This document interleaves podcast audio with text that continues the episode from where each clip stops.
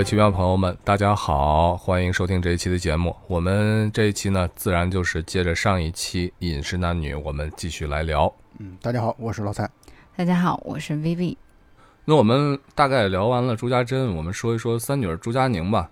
朱家宁其实从开始，可能刚开始看这片子的时候呢，对这个角色没有什么感觉，就是也没有说讨厌，也没有说喜欢，然后呢，也没有看出来他身上有什么特别多的情节的设定。但是后来的时候再看的时候，觉得朱佳宁的这个角色的设定还是蛮有意思的。那首先她是年龄最小的嘛，当时是一个还是一个学生的一个身份，然后呢，她好像感觉对家里面的这种氛围呢。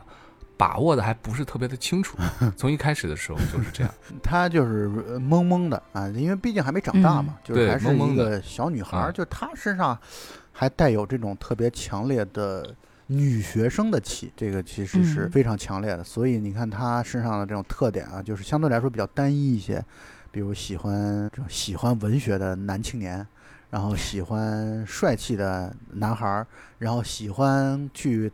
探究所谓爱情的道理，你看他和陈昭荣，也就是这个钟国伦这个角色，在吃路边摊的时候，他还想要去跟对方讲道理，包括他还去跟他自己的那个炸鸡小伙伴，然后去讲道理，就是讲啊，你这样是爱，你这样不是爱，什么是爱，什么不是爱，就是他还是一种纸上谈兵式的那种表达，所以呢，你会觉得这个小女孩挺可爱的，但是她身上也就比较浅薄，就是也就仅限于此了，就是她首先没什么太多的戏份。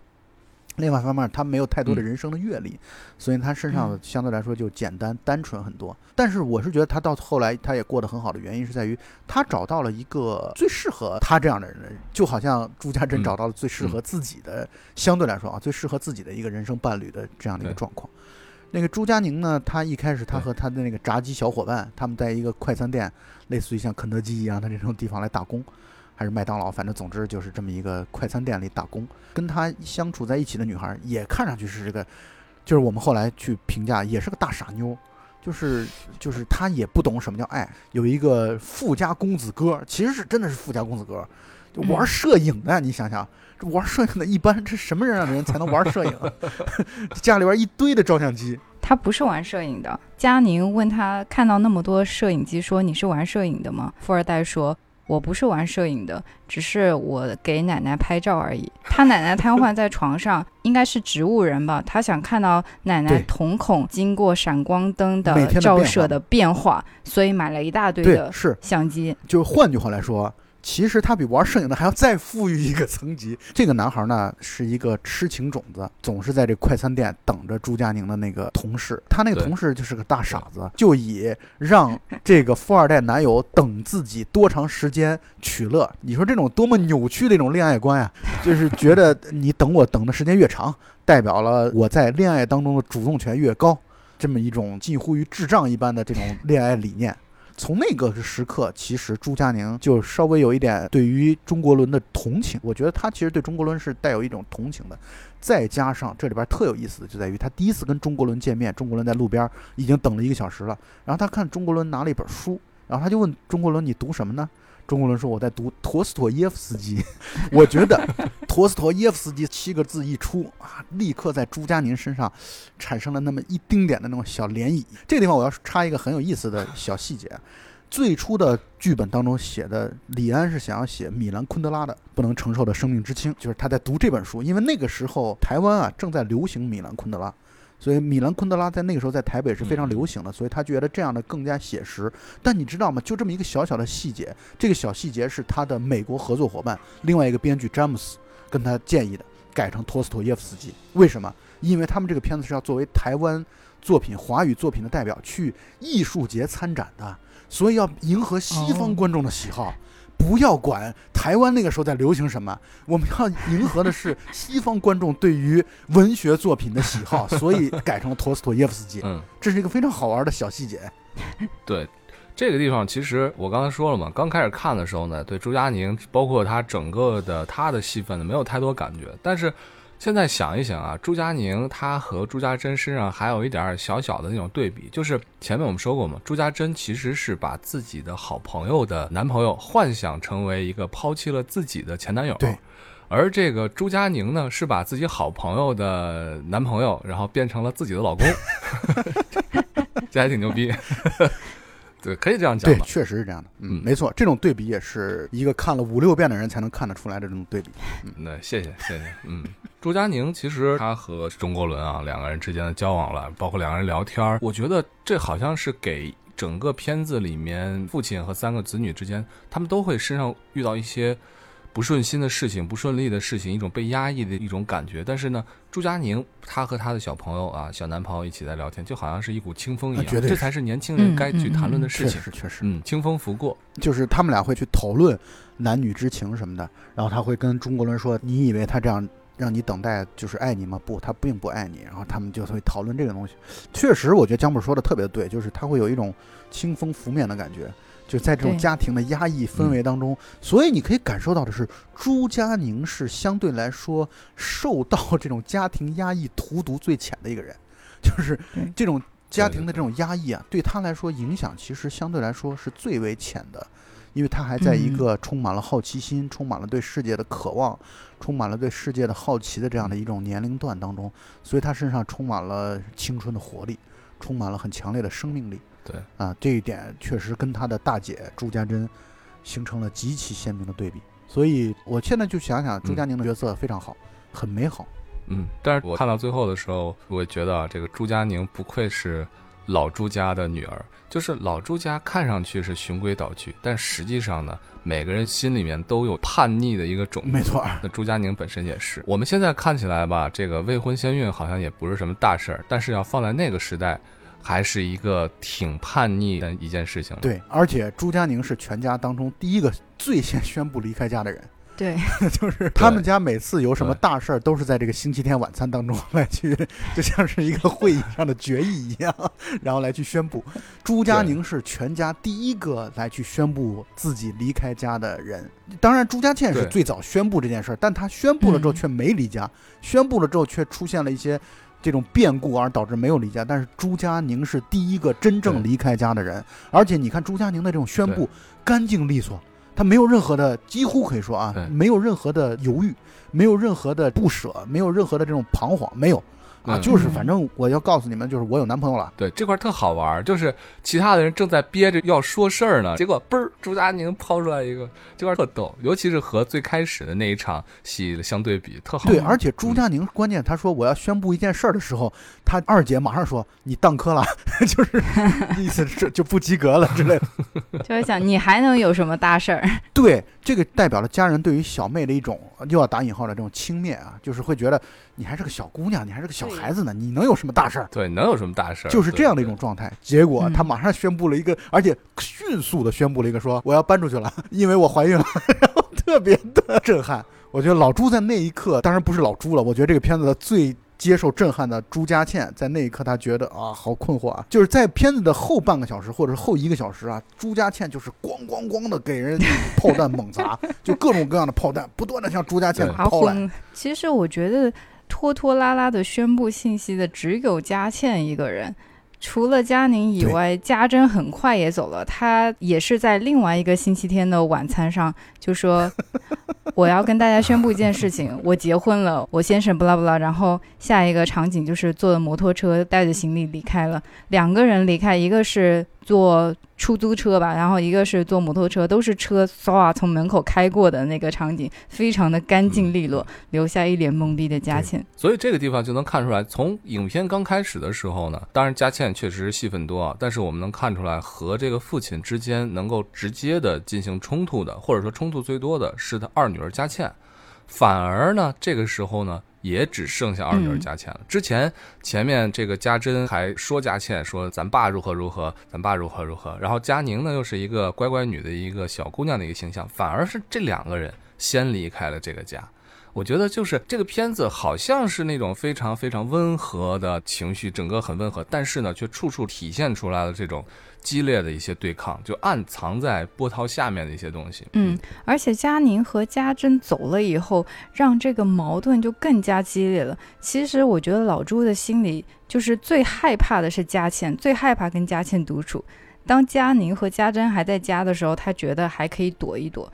但是他们俩都走了，赤裸裸的剩下他们两两相对，我感觉老朱心里是慌的。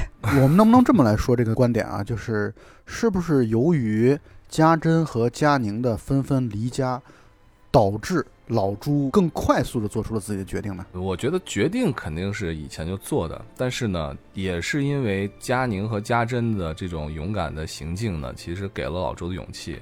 老朱。其实我在我看来呢，他也不是说摇摆不定，因为你从老朱对锦荣的女儿的态度，你能看出来，对吧？他一直在下一盘大棋嘛。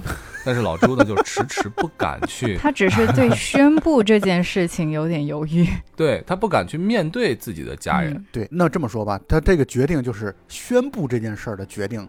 它其实是一种加速，就是家珍和佳宁的离开。对，我觉得是的。那我们最后再说一说这个戏份最重的吴倩莲所主演的朱家倩。对，朱家倩可以说是整个片子里面和她的父亲啊三个女儿当中最相似的一个人。两个人都喜欢做菜，然后呢，两个人都很特别的执拗、倔强。但是对于家庭的来说呢，对，很倔强。两个人却他们所心里面的事情，其实他们会藏得很深。佳倩也藏得很深，老朱也藏得很深，这一点呢是他们俩是最相近的，这也是为什么他们最后家里面是剩下他们两个人到最后。对，其实说白了，最后其实只剩了朱佳倩一个人，他们所有人就都跑了，也可以这样讲。表象上来说是这样的。朱佳倩呢，确实刚才江波说的，包括薇薇也谈到了，她跟她爸是最性格相近的，老温早就给他们俩定了性了。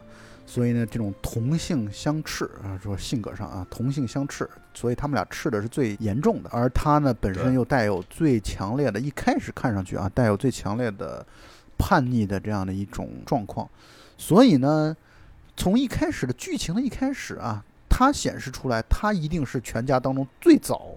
离开的，他也表现出这点了。他买了一个什么东方小巴黎的这样的一个楼盘，他要去离开家，而且他确实也是在工作上是一个女强人的类型。你看老大和老三，老大是在自己的工作岗位上，反正也就是体制内，就是按部就班的工作。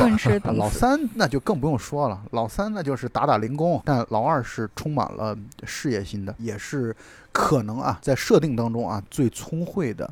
工作能力最强的这么一个角色，所以呢，他其实看上去是最早要飞离这个家的一个人，所以他最开始就已经宣布了，他要买了楼盘，即将在几个月之后，楼盘交付之后，他就要去装修搬出去了。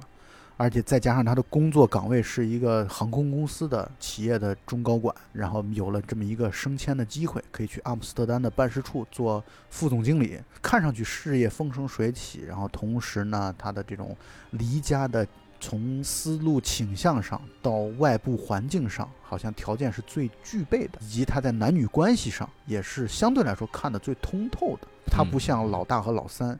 都可能对于爱情充满了极度的憧憬，她好像不，她确实是一种现代都市女性的这样的一种特点。她对于爱啊、性啊这些问题啊，其实相对来说看的没有那么的重。她看上去看上去是最潇洒、最洒脱、最快会离开家的这么一个角色。再加上她跟老爹之间，你看她爸，我能感受到她爸跟她之间的冲突好像是最多的，言语上的冲突、言语上的冲撞。因为这里边也有背景的交代。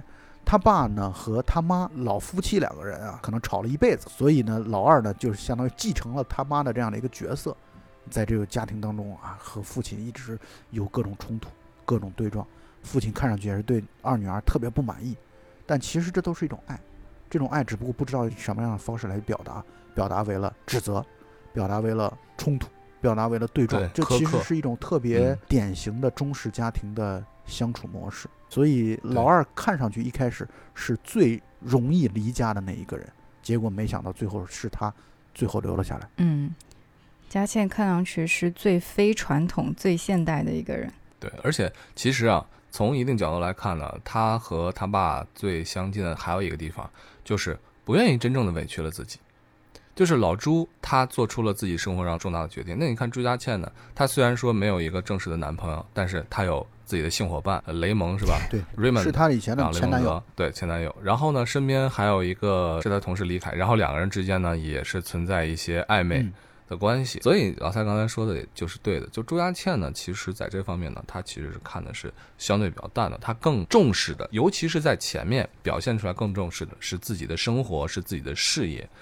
然后似乎好像对于家庭来讲，朱家倩呢好像也没有真正的表现出来她多么的重视。那么，所以这也是看到后面，看到这个导演所设置的这样的大大小小的转折之后，当然这些呢都是在导演的把控之内的。这也是为什么这个片子非常有嚼头、非常也值得深思的一个原因之一。嗯，就是这个导演我觉得也挺坏的啊。从一开始很明显，他对朱家倩是偏爱的，就是。一方面他又要搬出去买了公寓，然后呢又得到了阿姆斯特丹的这样的很好的工作的岗位，什么都很好，什么都很好。但是所有的变故开始来了，应该我如果没有记错的话，应该是从老温开始，没错，对吧？老温去世这件事情对朱家倩其实打击是很大的。就是我的感觉是。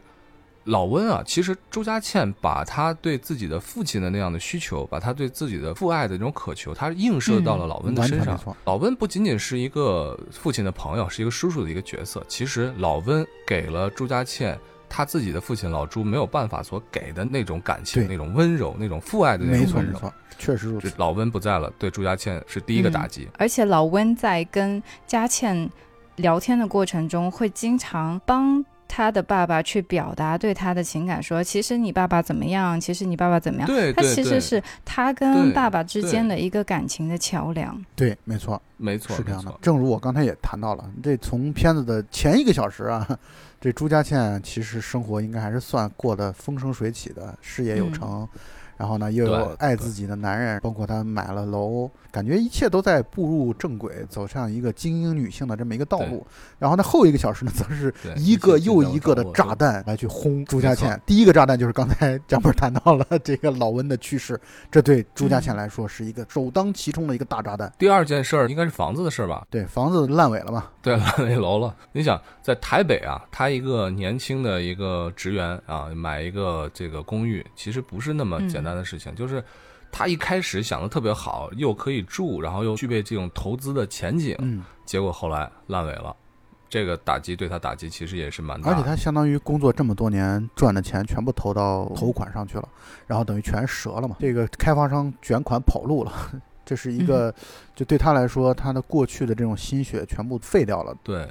钱是一方面，另外一方面呢，就是朱家倩其实是这个房子啊，他自己的这个房子是他对自己生活的一个憧憬，是一个向往，破灭了，是他想逃离现在的这种环境的一个向往就破灭了。但是有意思的是，他在知道房子烂尾这件事情之前，还得到了一个升迁的消息，他有可能被调到阿姆斯特丹的办公室，他即将远离台北这个他生活的城市。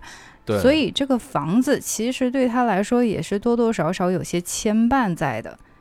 房子烂尾，全钱被卷走，对他来说反而是一种解脱。所以他这个矛盾和希冀一直都是交织在一起的，解开一个又扣上一个。对对对对对，没错，是这样的。所以你可以看到这个事情，这个炸弹炸了啊，对他来说没有带来什么特别。强烈的冲击，嗯。嗯，所以我们 现在这个章节 就是 N 个炸弹 这个主题，就是对于朱家倩的 N 个炸弹。第三个炸弹是这样的，第三个炸弹是特别大的一个炸弹，就是他知道李凯跟自己大姐的事情是假的，就是他本来和李凯两个人在办公室啊，都本来要办公室恋情了，而且那段时间很有意思，在于他先知道了李凯原来就是大姐。念念不忘的那个初恋情人，他先知道这件事儿。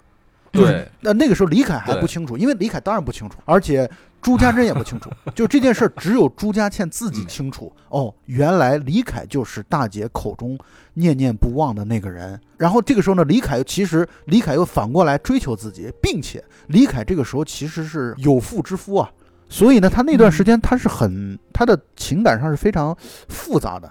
就是一方面呢，他对于这种道德观念并不是特别的牵绊。你比如说啊，我咱们举个例子啊，如果没有大姐这件事儿，如果只是李凯是一个有妇之夫，他跟李凯之间发生任何的关系，我觉得对他来说没有太强烈的这种道德牵绊。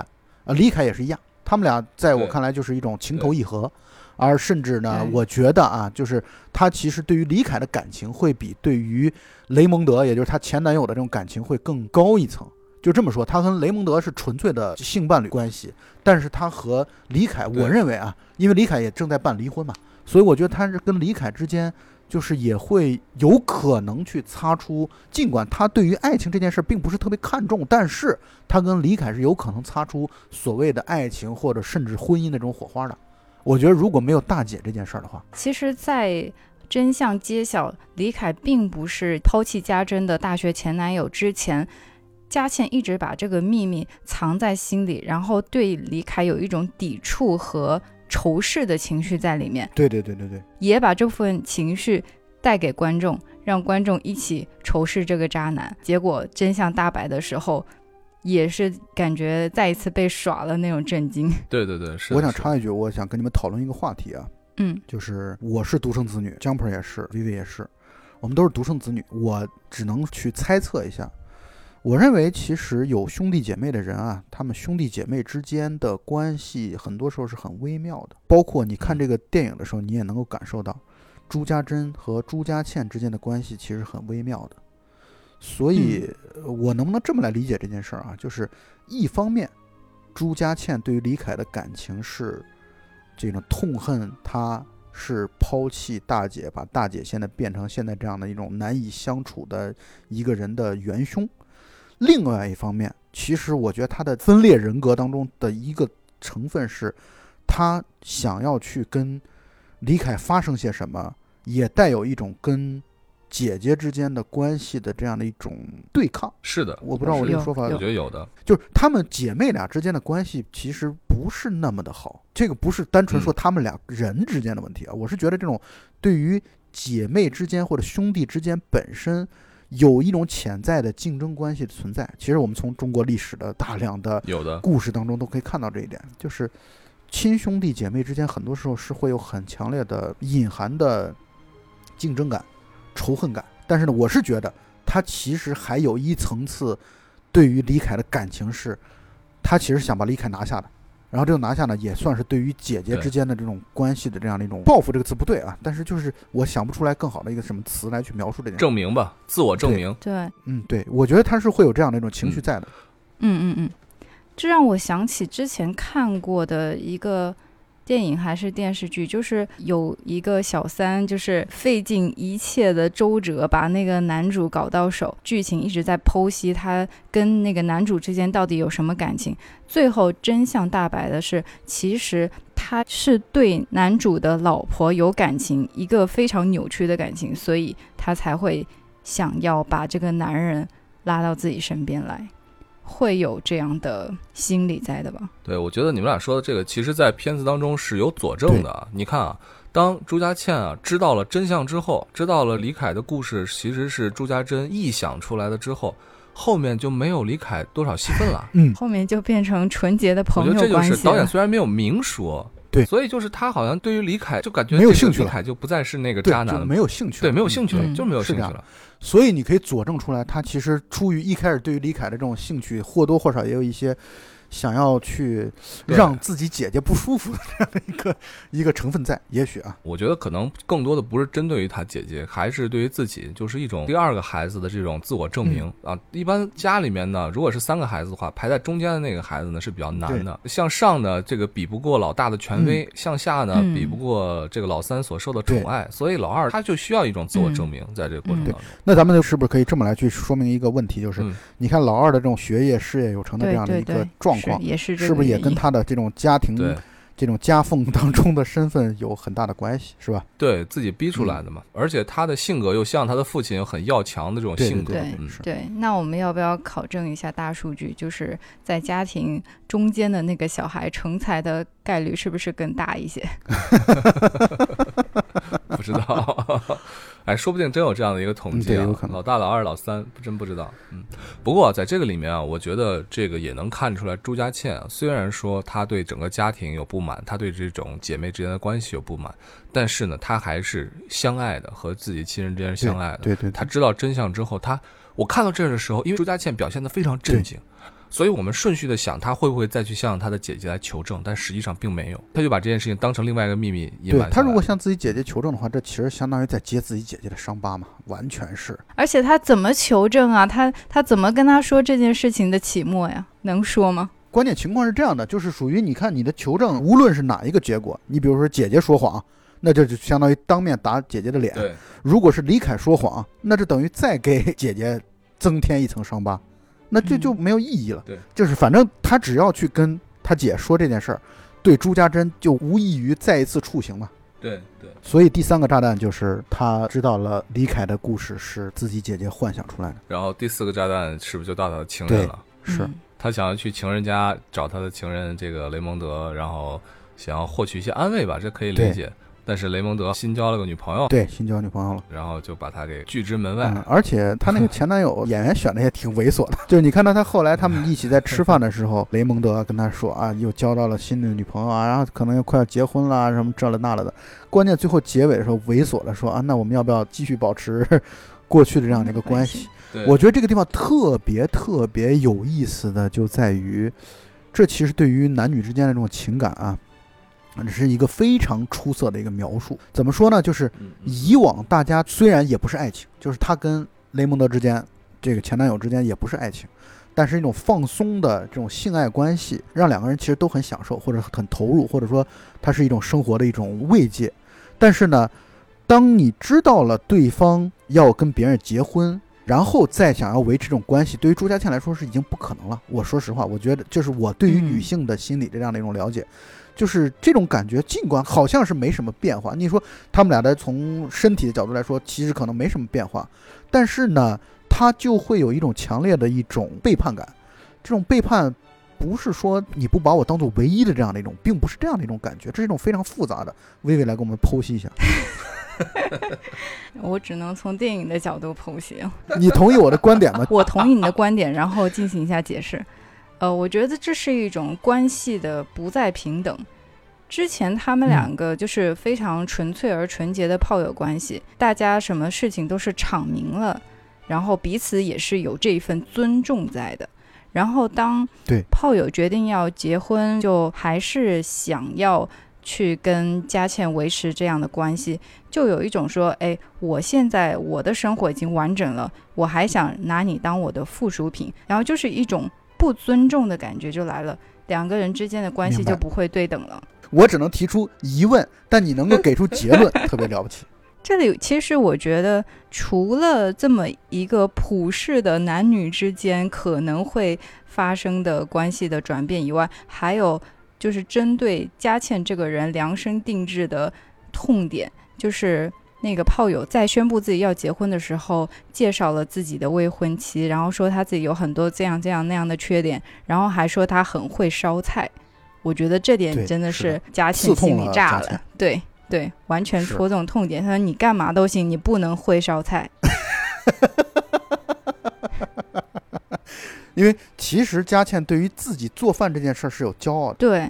其实我觉得他在说到这一点的时候，佳倩的表情就是说我们没什么好聊的了。然后后面他又推出了说，哎，我后面还有个办公室，直接就会让佳倩感到反胃了，就想跑。是是是，到最后的结尾的时候，我觉得那个佳倩的前男友给她带来的只有两个字，就是恶心。我觉得。对。我插一句，是她前男友吗？是她前男友。嗯嗯。哦，两人就分了，但是继续睡的关系。他们一开始就说了，他说还是咱们现在这样的关系更好，因为显然是他们俩在一起相处的时候，肯定是因为佳倩本身个性比较强嘛，显然就是他们俩在一起以前的时候肯定是经常吵架嘛。就是他们当上纯粹的性伴侣的关系之后，就不再会有这种情感上的这种冲突和冲撞了。就是在我看来，就是只是一种精神和身体上的慰藉嘛，双重慰藉，嗯，仅此而已。就是他们的对于对方的期许就不用那么高了，我不需要有什么期许，也不用讲未来，不需要。嗯嗯。但我很同意刚才薇薇所说的这点，就是当她的前男友只是把她当做一个生活的补充之后，那她对她来说确实是这种尊重感就消失了，或者对等感就消失了，那她是不能接受这一点的。这是咱们说到的第四个炸弹。接下来砰砰的炸弹就是包括她三妹要离开，他大姐要离开，这是第五个、第六个炸弹，第七个，第七个就是最终的大结局了。事不过七，所以我在看的时候，我就会觉得，这个佳倩到最后一小时时候非常可怜，就是不断的别人抛开她，经常是靠在门栏上那个目光无神的那个表情。对，就是所有的人都在抛弃她，就是感觉所有的事儿和人都在抛弃他。他太可怜了，好像最终只有工作没有抛弃他，所以还是工作靠谱。所以要说最后的大炸弹的话呢，我们还要引出三个重要的女性啊。其实前面都多多少少有提过，一个呢是郭亚雷所饰演的梁伯母，然后还有梁伯母的女儿张艾嘉所饰演的锦荣，以及呢锦荣的女儿一个小女孩饰演的锦荣的女儿。小女孩是啥？我忘了。你怎么不说一个小男孩饰演的呢？其实他们出场啊挺早的，只不过我们放在现在才聊。就是出场给人的感觉呢，两家是世交，然后这个老朱呢和梁伯母呢也认识很多年啊。锦荣呢好像是和这个三姐妹呢都是一起长大的，因为这个锦荣包括还帮他们来洗碗啊，到他们家也非常的放松随意啊，就是世交的关系。然后老朱呢，对这个锦荣的女儿呢也非常的好，尤其这个电影到中间的时候呢，有一段讲的就是老朱啊，他去给这个小姑娘啊做饭，给她带到这个学校去，然后小姑娘把便当带到学校去之后，打开一看，哇，里面都是好吃的，直接就成为了班级的焦点，啊，特别棒，什么糖醋排骨还是什么的，特别好玩。我觉得导演就坏的很，这个所有的这种相处的关系呢，其实你在前面看，你看不出什么，就是唯一你能看得出来的。就是梁伯母呢，对这个老朱有意思，嗯，就好像他们俩在一块儿呢是天作之合，然后顺理成章的。这确实是，我觉得这个导演的这个技巧太牛逼了，他把这个线竟然隐藏的如此之深，以至于到最后的时候，第一遍看的时候，这个炸弹爆的时候，你会觉得他妈我不能接受。对对对。但是你在后来再去再看的时候，你会觉得哇，这个炸弹我好接受啊。因为全是线索，是是是，全是线索。来，我插一句，我问你们一个问题，就是你们有没有担心过，这个老朱这个鲜花插在了梁伯母这个牛粪上？你们有没有担心过这点？在看的过程当中，有啊有啊，梁伯母就是那种哇，那简直根本就没不讨根本不能相处的一个人。有一个画面特有意思。三姐妹难得同框，你知道吗？就是在画面上来说难得同框，好像在我印象当中就一次。三姐妹同框，然后倚在门上看着梁伯母说了一个词“老巫婆”，三个人非常的认同。就是他们三个人难得其实观点上会达成一致，但是在那一刻对梁伯母的问题上，他们三个人太一致了。对，但是他们三个人跟锦荣还是很好。是啊，梁伯母但凡一出场。其他人基本上就没有说话的空间和机会了，一直在说，一直在说。我去，说到这儿，其实归亚雷一直扮演的都是让人喜欢的母亲的形象。归亚雷啊，就从我们是是看这种影视剧以来啊，大部分几乎全部都是啊，包括他在琼瑶的剧当中，你就算是对于琼瑶的戏嗤之以鼻，但是我相信你从小到大肯定是看过不少的琼瑶的剧的，就算不是你看，你也跟着你的父母看过。对，他总是演那种受气的。这种中国传统女性的这样的一种形象，所以呢，她其实是一个非常好的演员，并且呢，她也很敬业。你看她这个片子当中，我了解到了，就是她的母亲是湖南人，对对对，她出生在湖南，但是他们家全家说湖北话。我的猜测是因为书上没说嘛，但是我猜测就是估计他爸可能是湖北人，就是湖南湖北话有很多相近之处，交流起来应该没有什么太大的困难和障碍。但是他从小其实不说湖南话的，他为了拍这个片子，专门把自己的姨父请到台北去，专门给他辅导湖南话怎么来去讲。郭亚雷这个角色在这个片子当中极其的不讨喜，特别招人讨厌的，所以我们都都担心老朱啊不会从了吧？老朱可千万不要老朱，你要挺住啊，老朱。但是郭亚雷这个角色梁伯母虽然说他不讨喜，虽然说他是老巫婆，但是你们有没有发现他说的每句话都是大实话？女性视角就是确实不一样，这就是为什么一定要拉着微微去，对，因为她总是看电影时候能看出一些我们看不出来的东西，我们只注意到这个人讨厌，我们不注意这个人说什么话。对，我在想，可能就是人性本来就会讨厌那种赤裸裸的真相被揭露，这不是梁伯母的错。那有可能。但是你看啊，梁伯母在前面在出现的时候，她和这个老朱之间有互动的时候。虽然你很讨厌梁伯母，然后呢也担心老朱会不会就从了，但是你会感觉到那个氛围实际上就是把老朱和梁伯母在往一块撮合的一个氛围，或者导演就是在表现出这么一个样子，假装表现出这么一个样子。他就是想这样骗我们，对他就是在就导演就是个骗子。我跟你说，就是一个好的导演，一个好的剧情片导演一定是一个好的骗子，就是他会就是给你铺上前边的这种埋伏啊，等等等等，让你误以为什么。所以李安真的是了不起啊，真的是了不起。我们刚才所说骗子没有任何的不尊重的意思，完全是充满了对他的折服。而且你看啊，给我的感觉其实也是一样，就是三姐妹的感觉，我觉得大部分也是这样，就是。梁伯母呢，到了他们家特别不拿自己当外人，而且呢，已经是俨然一副家庭主母的一个形象。特别是到了后期，最后一次吃饭的时候，不是不光是这样，梁伯母在之前，你知道吗？我让人受不了的就是梁伯母竟然开始对老朱动手动脚。梁伯，对梁伯母竟然对老朱动手动脚，你说这观众谁能忍？好了，那我们可以来讲一讲，就是。所有的情节都推向到最后的这样一次家宴，而且最后这个家宴明显不是一个普通的家宴，而且人都齐了，老大的女婿、老三的女婿全都到场了，对对，全都到了。然后很明显，到这个时候，老朱就要揭晓他一直从一开始就想说的话了。我就在想，他就跟梁伯母在一块儿了呗，那还能有啥的？我要补充一句，这里说到两家人一起吃饭。在片子的很开头的地方，景荣接过三个女儿给他们的蟹粉汤包的时候，表示有点，就是说，哎呀，你们太客气了。然后不知道谁说了一句，说我们一直都把你当成是我们家的第四个女儿，所以这两家人其实是我记得我记得一家人。对，就一开始都塑造了这样的一个氛围，但是从一开始的时候塑造的这个一家人的氛围呢，感觉这个联系就是老朱和梁伯母的联系，没有疑惑的，肯定是他俩之间的联系。这就是导演骗。哎，反正最后就很刺激了。老蔡，你说吧。关键是那段戏的台词，我后来在重温的时候，我仔细的去把那个台词，包括节奏啊，都再好好的去，不能说研究啊，就是看了看，然后你会感觉到。这个每一句台词的那个节奏和档口都做的特别的好。老朱一开始先说了一段云山雾罩的一段 话，就是那个话，就所有包括观众在内，所有人都是懵逼的。这个所有的这个在场的那些人都是懵逼的。然后朱家倩说了一句说。爸，你要说什么你就说，你别在那说一些不明不白的这种话，什么意思？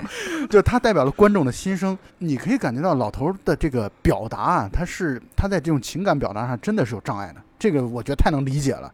就是这么一个人生大事啊，他太难去直白的表现出来了，他不能单纯的像朱佳宁那样说啊，我怀孕了之类的这样极其直白的方式，他他做不到，他说不出来，因为。他要维持这种家长的尊严，父亲的这种威望，又不能轻浮。但是呢，他与此同时呢，他又是爱上了锦荣，就是爱上了这个梁伯母的女儿，或多或少啊，是会给一些人带有一种很强烈的乱伦之感的。因为前面刚才薇薇也谈到了，说我们把锦荣当做全家的第四个女儿。你看这种感觉，一旦把这句话说出来之后，他如果再和锦荣发生些什么？那就会有带有一种乱伦的观众先入为主带入的这种情感情绪的铺垫的，所以呢，这个他说做出这样的事儿，说出这样的话，他是很难的。但是呢，他就要一开始先铺垫，铺垫完了之后呢，那时候朱家倩他们代表观众表达听不懂之后，梁伯母还在那儿为他说话呢，意思是先听你爸说，然后别着急，好戏在后头呢。梁伯母这个时候是稳操胜券，梁伯母认为这个时候他对对对对对对教育女儿呢，而且是米已成炊，这件事儿就是水到渠成。那段时间太有意思了，就是你现在回想起来，第一遍看的时候，你会自然而然会觉得这不是正常的吗？就是梁伯母有这样的反应和表现，说哎，这这确实败了败了，这已经败给梁伯母了，就得跟梁伯母在一起了。你观众就会被梁伯母的这个话所带着，会觉得事情确实是木已成舟，米已成炊。结果突然的一个 一个特别牛逼的炸弹就是，然后老朱说：“咱们亲如一家。”然后呢，请伯母成全。我的天哪，这句话一说出来之后，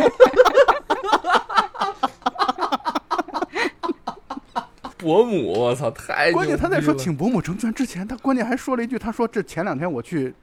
医院做的全面的体检，然后我的身体非常的健康。对对对，这段的戏的这种炸弹的程度啊，一方面是来源于这个剧情的突然这么转折，另外一方面就是解了前边所埋的那个伏笔，就是我们观众都以为啊老朱是不是身体有恙啊，是不是有问题啊？等等等等，结果人家是我去体检了，我身体倍儿棒，吃嘛嘛香，然后就是这种这种状况，所以他的那个一句请伯母成全，我觉得这一句话真的是全篇当中。炸弹当量最大的一句话，就我们所有人都傻了。我就我在看的时候，我就傻了，什么状况？怎么回事？所以第一遍的时候真的是难以消化、难以消解啊！在重看的时候会觉得这句话太精妙了，太牛逼了。所有人都傻。然后接下来他又解释了两句嘛，他和锦荣怎么着怎么着。然后这个梁伯母就崩溃了，但是这个时候你再仔细想想，梁伯母的崩溃，它其实是一种特别复杂的一个崩溃，不是单纯的说是一个老头要糟蹋我女儿，绝对不是，是一个自己的自尊心的一个全面的一个崩溃，就是你怎么糟蹋我女儿，不糟蹋我 这种感觉。尤其是在看的时候，这也成为了这个片子当中为数不多的爽点。是，是我重看的时候，我觉得这段特别爽。其实不是为数不多，你可以看到这个片子当中充满了李安的狡黠、狡猾。就它这里边有趣的地方特别多，其实就是这种人间悲喜剧啊，就是你可以看到李安把这种东西真正玩明白了。包括《喜宴》当中其实也是这样的，就喜剧桥段极其的多，但是你细琢磨、细回想的时候，你就会觉得五味杂陈，就是人生的这种酸甜苦辣咸，在很多。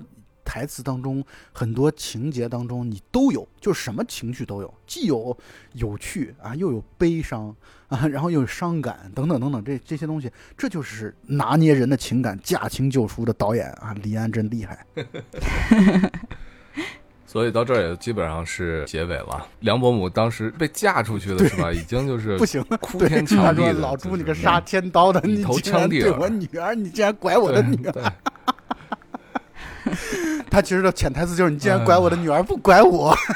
对对。然后这个地方我还想再插一句啊，我相信你们也印象特别深刻，就在于这段戏你们要特别关注一下老朱的三个女儿的表现。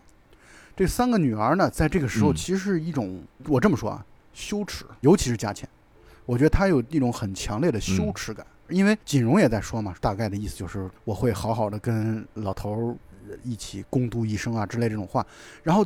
佳倩他们就在制止金融，就不要你不要说了，说你们是不是搞错了，然后等等等等，就是他们是难以接受的、错愕的。但是我想，这个观众完全能够理解这一点，就是对于这三个女儿来说，尤其是佳倩，那她第七个炸弹炸到她头上之后，我觉得她已经彻底人生观崩塌了。我觉得这个世界整个就崩塌了。其实老蔡刚才所说的乱伦感，也是我之前观影和现在看这部电影不一样的感觉。为什么现在会觉得更好了？以前看的话，嗯，可能是由于年龄还小，对人还存在着偏见，就是看到这种老少的组合是有点膈应的，就觉得怎么这样。然后现在就会有一种更加开放的感情观。我觉得爱情本来就不应该有这些条框去界定，也不应该说该不该爱，该跟谁爱。就是一个非常自然的事情，呃，不，我要补充一下，它其实是这样的，就是它确实是存在有一些禁忌之爱是不能有的，但是至少在老朱和锦荣之间，其实不存在这个障碍的。哎呀，这个咱们现在电台好小心啊！对呀，没错，老蔡说的对。我以为人人都能理解我的意思，铺垫一下吧。对，老蔡是担心别人不理解，铺垫一下，铺垫。就我是理解你的意思，我们当然可以理解你说的。好的，好的。但是我们必须铺垫一下，因为否则的话，他会让听众指责我们三观不正的。对。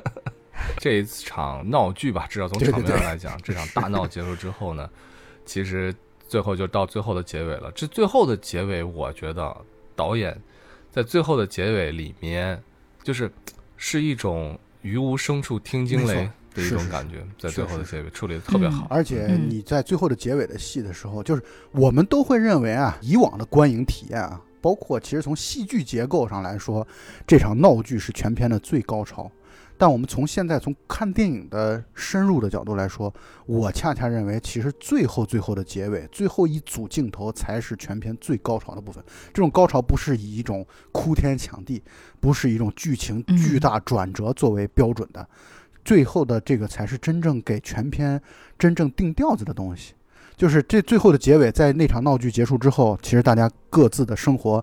都有了，又往前，而且很牛逼的、很高级的，不需要说啊，一年之后什么什么几个月之后这种 特别俗套这种做法，但是它已经体现出来这一点了。锦荣怀孕了，而且显怀很明显，已经快要生产了。老三佳宁也生了孩子，老大的她的老公也受洗入了基督教。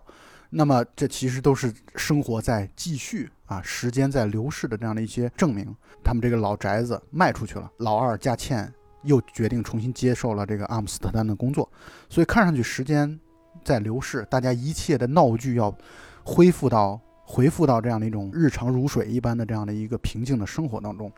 但是呢，全篇像是最后一次的这种星期天的家宴前后呼应的。最后结尾，而这次的这个家宴的主厨变成了佳倩。佳倩在这个老宅子当中忙前忙后的做这做那的啊，来参加家宴的星期天家宴的只有老头子一个人，因为其他人都各有各的事儿，有的人是基督教的活动啊，有的人是照顾孩子啊，有的人是身体不舒服啊，等等等等。然后你看，就他们父女俩，这里边有一个非常非常重要的细节，就是在吃饭的时候，就即将开餐吃饭的时候。父女两人又有一点小小的争吵，关于做菜的这个盐啊什么的这种味道的这种把握啊等等等等。但是你可以看到这段戏两个人争吵的很平和，两个人争吵的非常的，就是特别的有爱，就是他不是真的争吵。他就是互相提提意见，然后也能够把自己说，我其实不是来给你挑刺儿的，我就是想简单的提提意见都不行嘛。然后就两个人那个时候的态度已经非常非常缓和了，但与此同时还讲出一个非常重要的细节，就是老头的味觉恢复了。这其实是李安在这个故事当中埋下了一条非常深的线，就是这种从性压抑到性觉醒对应的就是味觉从失去到恢复这么一个过程。这其实。非常强烈的对应了食色性也这样的一种暗含的这个主线，啊，这其实是特别深埋的一条线，也是全片当中其实一直出现的，就是咱们刚才都没有谈这一点，但是我相信你们在看电影的时候，一定无数次的注意到这一点，因为这片子当中就不断的在强调说老朱的这个味觉丧失了，所以他做菜经常做咸了嘛，其实他做菜的水平其实已经自己的女儿也好，包括老温也好。都颇有微词，但是呢，就碍于他的这种父亲的，呃，老战友的这种老同事的这种身份啊，都没有点破他。但到最后一刻的时候，老朱的味觉又恢复了，包括性关系的这种，包括能力的这样的一种恢复，这其实是一种隐喻。到最后结尾的时候，两人都非常的欣慰的看到老朱，相当于回到了平和的心态的这样的一个状况上。老朱老泪纵横的握住自己女儿的手，说了一句。女儿啊，然后全片结束，而且那段戏你们可以注意到，朱家倩是站着的，老朱是坐着的，就是原本父权高高在上的这种男尊女卑的这样的一种身份，在目前的这种画面构图当中，其实是一种解构，是一种颠覆。这种颠覆呢，就是老朱终于和女儿可以平和的、平等的来去进行交流了。甚至可以把姿态身段放得很低，并且这段时间呢，他说了一句“女儿啊”，电影就结束了。就我觉得他们俩终于可以真正的深入的进行情感的交流了，这是一个最后的和解。嗯，我觉得这是一个特别牛逼的地方。嗯，我觉得老朱在这里不仅是解放了压抑的味觉，然后解放了压抑的性生活，甚至连之前压抑的情感，父女之间情感的表达也解放了。没错。就是这样的，就是这一系列都是共通的啊，这一系列都是互通的。而且整个的片子呢，它从一开始是从一家人吃饭开始的，那么结束的时候呢，是父女两个人吃饭来进行结束的。虽然从开始的时候呢，一家人是团聚的，人都在一起的，但实际上各自之间是有那种浓厚的隔阂的，是对这家庭都有各自的不满的，对这个姊妹之间的关系、父女之间的关系都有不满的，就是是迷失的一种状态。而最后呢，虽然看上去表面你看两个女儿搬出去住了，二女儿要去出国了，老朱成立了新的家庭了，老宅子都卖了，感觉从形式上来讲，一家分崩离析，对吧？从形式上来说，对。但是从它的内核上来说呢，他们之间的联系却更加的紧密了。没错，这其实就是代表了贯穿始终的一个大的对比。东方哲学的这样的一种福祸相依的这样的一种东方式的哲学，就是我们看上去好像圆满的东西，但其中可能残缺、残片十足；但看上去好像有很多的不满的东西，但其实本质上是圆满的。所以这个李安真的是太厉害了。就是我在看他的书的时候，我觉得他的文字水平啊很一般。他自己也承认，他说他自己觉得自己做导演的时候是真的，就是有一种真的是这种天赋。他自己就感觉到，他到了片场之后，他就是一种最自在、最放松的、最有创造力的、才思泉涌的一个状况。所以，李安真的太厉害了。那我们再回过去看整个片子的时候呢，其实就像我们前面提到过的。呃，里面都充斥着很多的李安设定的很多的细节啊、线索啊，其中不乏一些让我们特别印象深刻的。那么二位有没有印象特别特别深的一些细节的部分呢？对，比如说这个片子当中一直前面在谈到的，就是老头老是去叫三个女儿，尤其是两个女儿啊，老二和老三起床。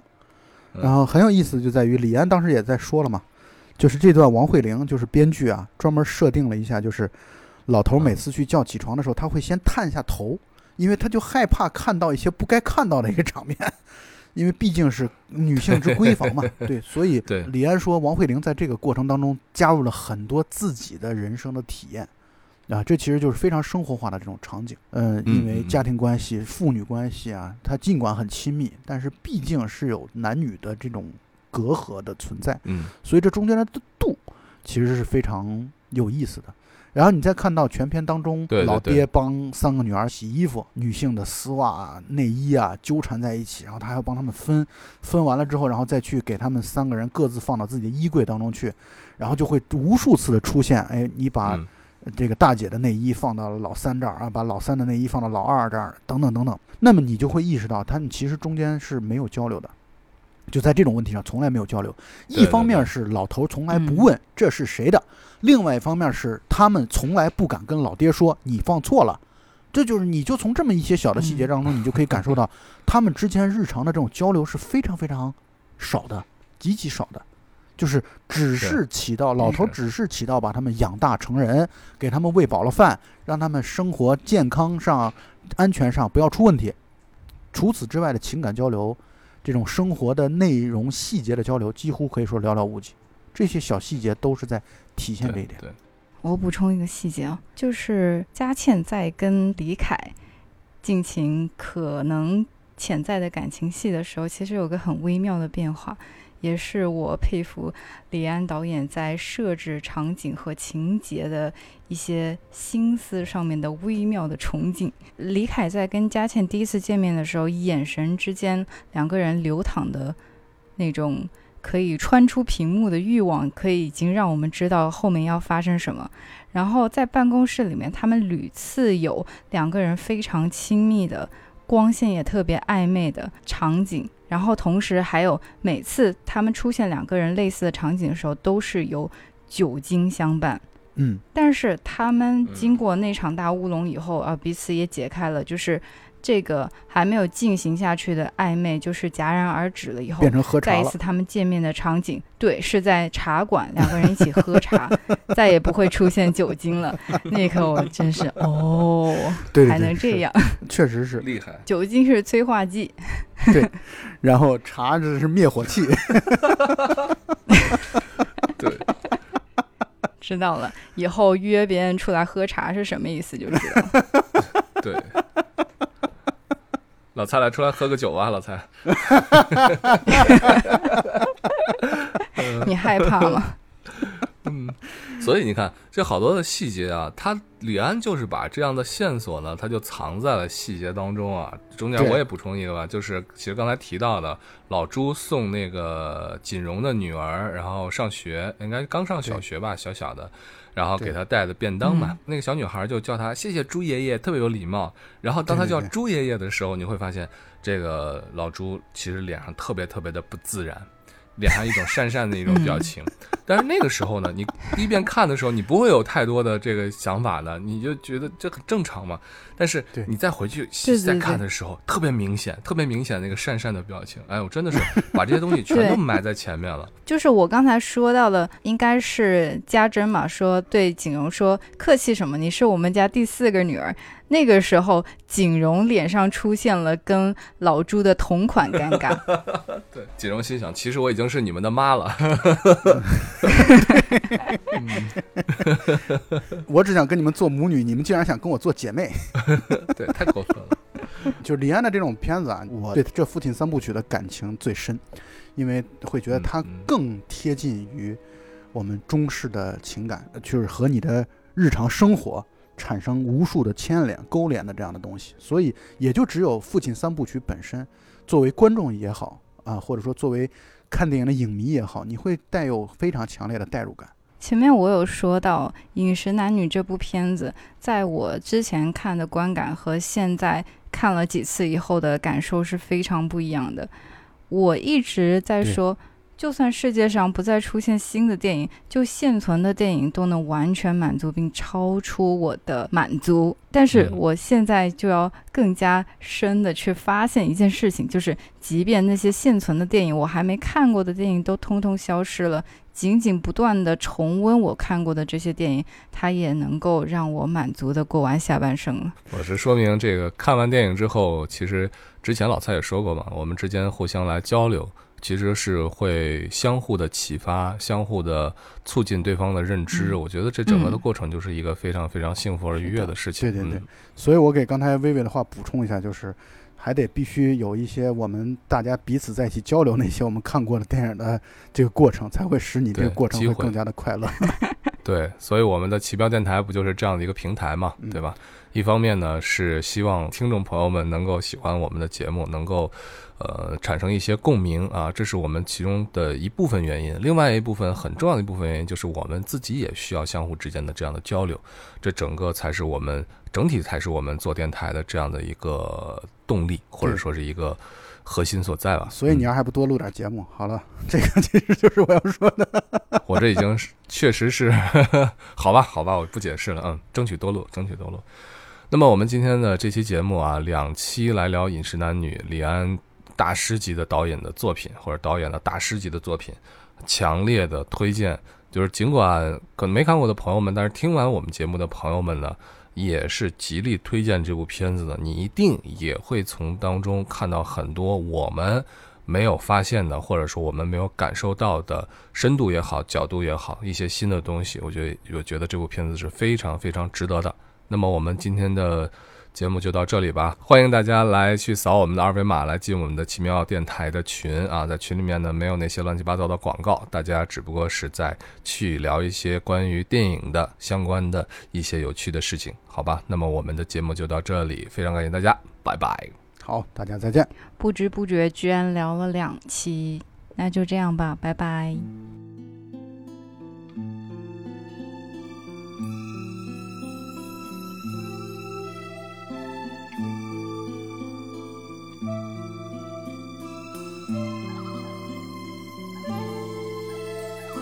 起初不经意的你，和少年不经事的我，红尘中的情缘，只因那生命匆匆不语的焦灼。像是人世间的错，我前世流传的因果。众生的所有也不惜换取刹那阴阳的交流。来来去难去，数十载的人世游分一分，聚难聚，爱与恨的千古愁。本应属于你的心。它依然护紧我胸口，为只为那尘世转变的面孔后的翻云覆雨手。来来去难去，数十载的人世呀，分易分，聚难聚，爱与恨的千古愁。于是不愿走的你，要告别已不见的我。至今世间仍有隐